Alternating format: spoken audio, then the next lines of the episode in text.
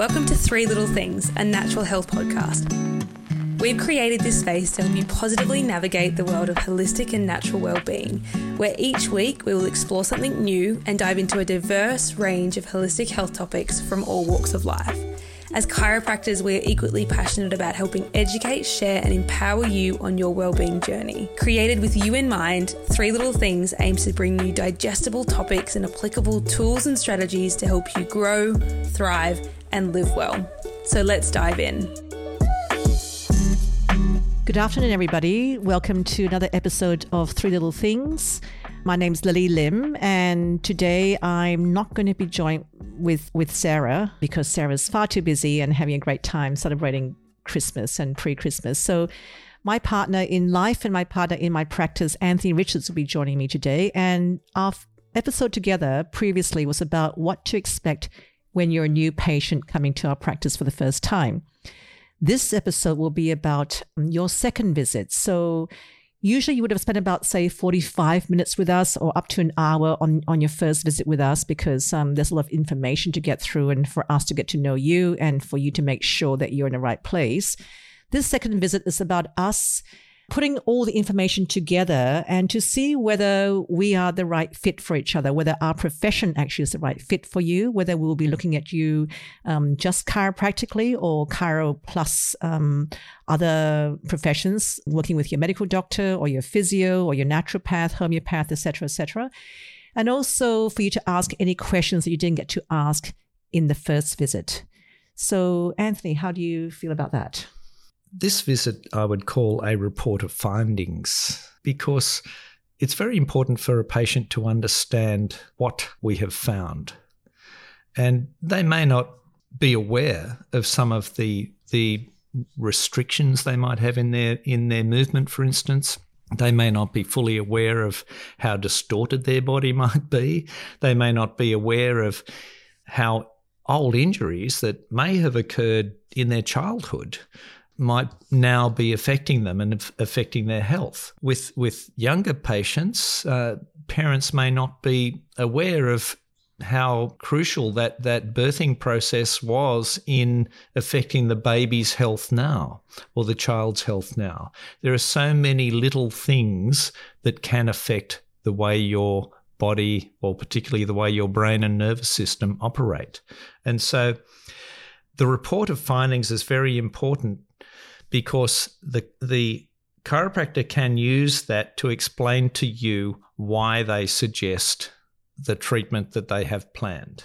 So on the first visit, they would certainly do an interview process where they would question uh, why, where, when, how long, what eases, what aggravates, previous conditions, accidents, uh, family health problems, history, all that sort of stuff. Diet, exercise. There are a whole lot of things that will, can affect you, and we need to know all about them. So there's the, the consultation and the physical exam. The physical exam is very important because as chiropractors, we're we're very interested in how you move and how you operate and, and what your body can do. From a gross level. In other words, watching you walk up and down. You might think that the chiropractor's staring at you as you walk from the reception area into the office. They're actually analysing your gait while you do it. They would then put you through a range of tests, uh, movement tests, strength tests, all sorts of tests. They might have decided that you need other tests, such as imaging. So it might be a CT, an MRI, an X ray, some other sort of test, so that if they're suspicious of something in there, or they wish to exclude the possibility of something, it's very important to have those tests. You know, if someone has raging headaches that look like a brain tumor, well, you probably want to go and have a brain scan and make sure. And and that's something that that chiropractors want to know about. Uh, so it's not it's not beyond the realms of possibility that people will walk in with those conditions, and we have to be ready for those and assume that everyone with a headache has a brain tumor unless until proven otherwise. there are other tests that might have been involved too. So, explaining the results of those tests or explaining what appears on those tests is very important. Uh, you need to understand what's going on in your body. If you understand it, you're then able to help the practitioner, the chiropractor, help you because you know that, for instance, your lower back might have some wear and tear.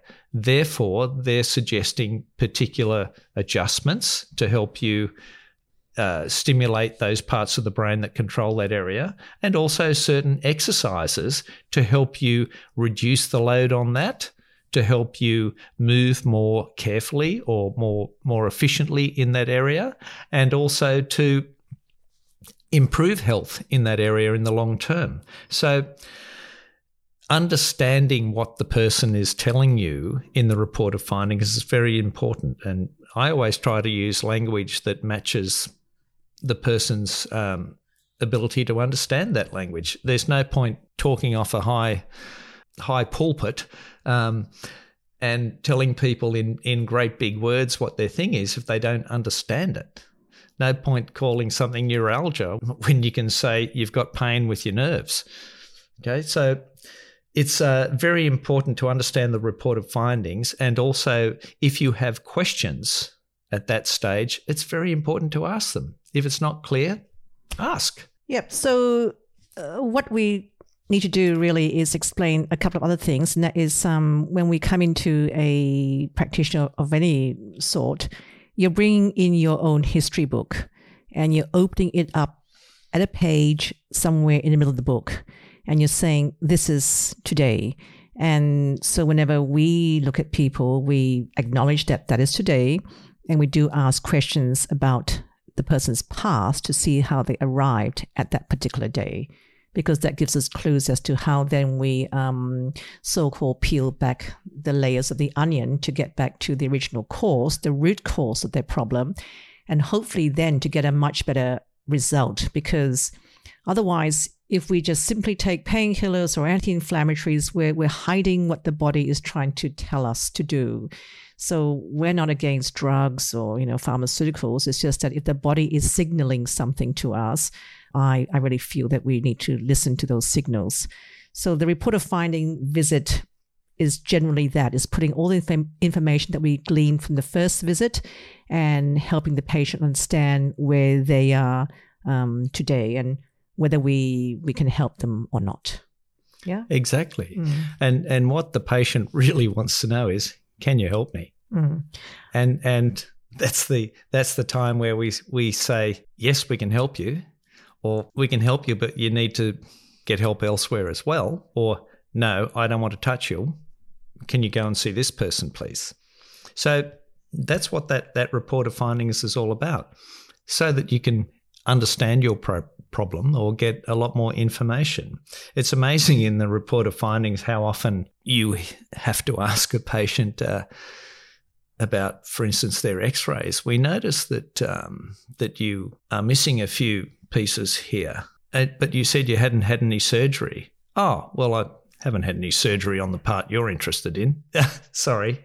And uh, a friend of ours told a story once where he was talking to a patient and a first visit and he said, Have you had any surgery? And the fellow said, No. And our friend said, I can't help noticing you only have one leg. well, that doesn't count, does it? That's called amputation, not surgery. All right. And also, I mean, speaking on x rays, um, there are many, many times, and I don't want to put anyone off, off here, but um, when we have patients who go for um, a lateral lumbar x-ray and there may be a calcification in the abdominal aorta it's actually not mentioned in people's um, report unfortunately because you know if, if we are of a certain age which is unfortunately over 65 a lot of um, radiologists do see that as being rather normal, so not mentioned. But the stats are if there are calcification spots in our abdominal aorta, um, nine times out of 10, they also exist in our coronary arteries. So, so that report of findings is to simply bring to light anything that may not have been known by the patient before and hopefully um, going forward benefit them. Mm. We get we gain a lot of information from imaging type tests, and we can also exclude a lot of problems with those tests. We don't refer people for imaging tests or any sort of external tests unnecessarily. It's it's they're they're there to help solve problems. And if we really think that someone needs those tests, we're nervous about continuing until they have those tests. Hmm. All right. So just to summarize, because the report of findings also would, would bring in um, our triad of health, which is um, what we've used throughout the whole podcast, which is structural health, which is what we are mainly dealing with as chiropractors physiology and biochemical health, who we refer out to our naturopathic friends, our medical friends, and so on, and also mental emotional health. And we have a lot of um, people who we do send off to our psychology colleagues. So the referral base is is um, healthy in our practice. You know, we have a lot of practitioners who we recommend other people to go and uh, people to go and see. So that report of findings, um, we may suggest um, other practitioners on that visit. So to summarize, um, what would you say our three little things are for this episode, Anthony? For the for the second visit or report of findings like that, the first little thing is a big one. Understand is the word. Uh, if you don't understand, the second one comes up ask questions. And the third one, to help you ask questions and understand, bring someone with you. It really helps because in, in my experience, you hear some of the stuff that's said, you don't hear everything. And so if someone else is there, they pick up on other things. And uh, it's, it's important that you have a good understanding of what happens in that, in that visit. And you know, you can always ask those questions later on or again and again until you understand what's going on there. So understand, ask questions, and bring someone with you to listen as well. Great. And this is the end of episode 36, I would say. And the next episode will be about um, the third visit at our practice. So hopefully you're still coming to see us after two times. Um, and the third visit will be a bit of a plan to see how you're going to go forward and, and hopefully live your best life. Thank you. A quick disclaimer these episodes are not intended to replace help, treatment, or advice from your healthcare professionals. The information in today's podcast is purely for educational purposes and is not designed to diagnose or treat any conditions. This is just a friendly reminder that we do not know you or your child or those around you and therefore do not know your specific needs. Please seek guidance from your healthcare professionals surrounding your concerns.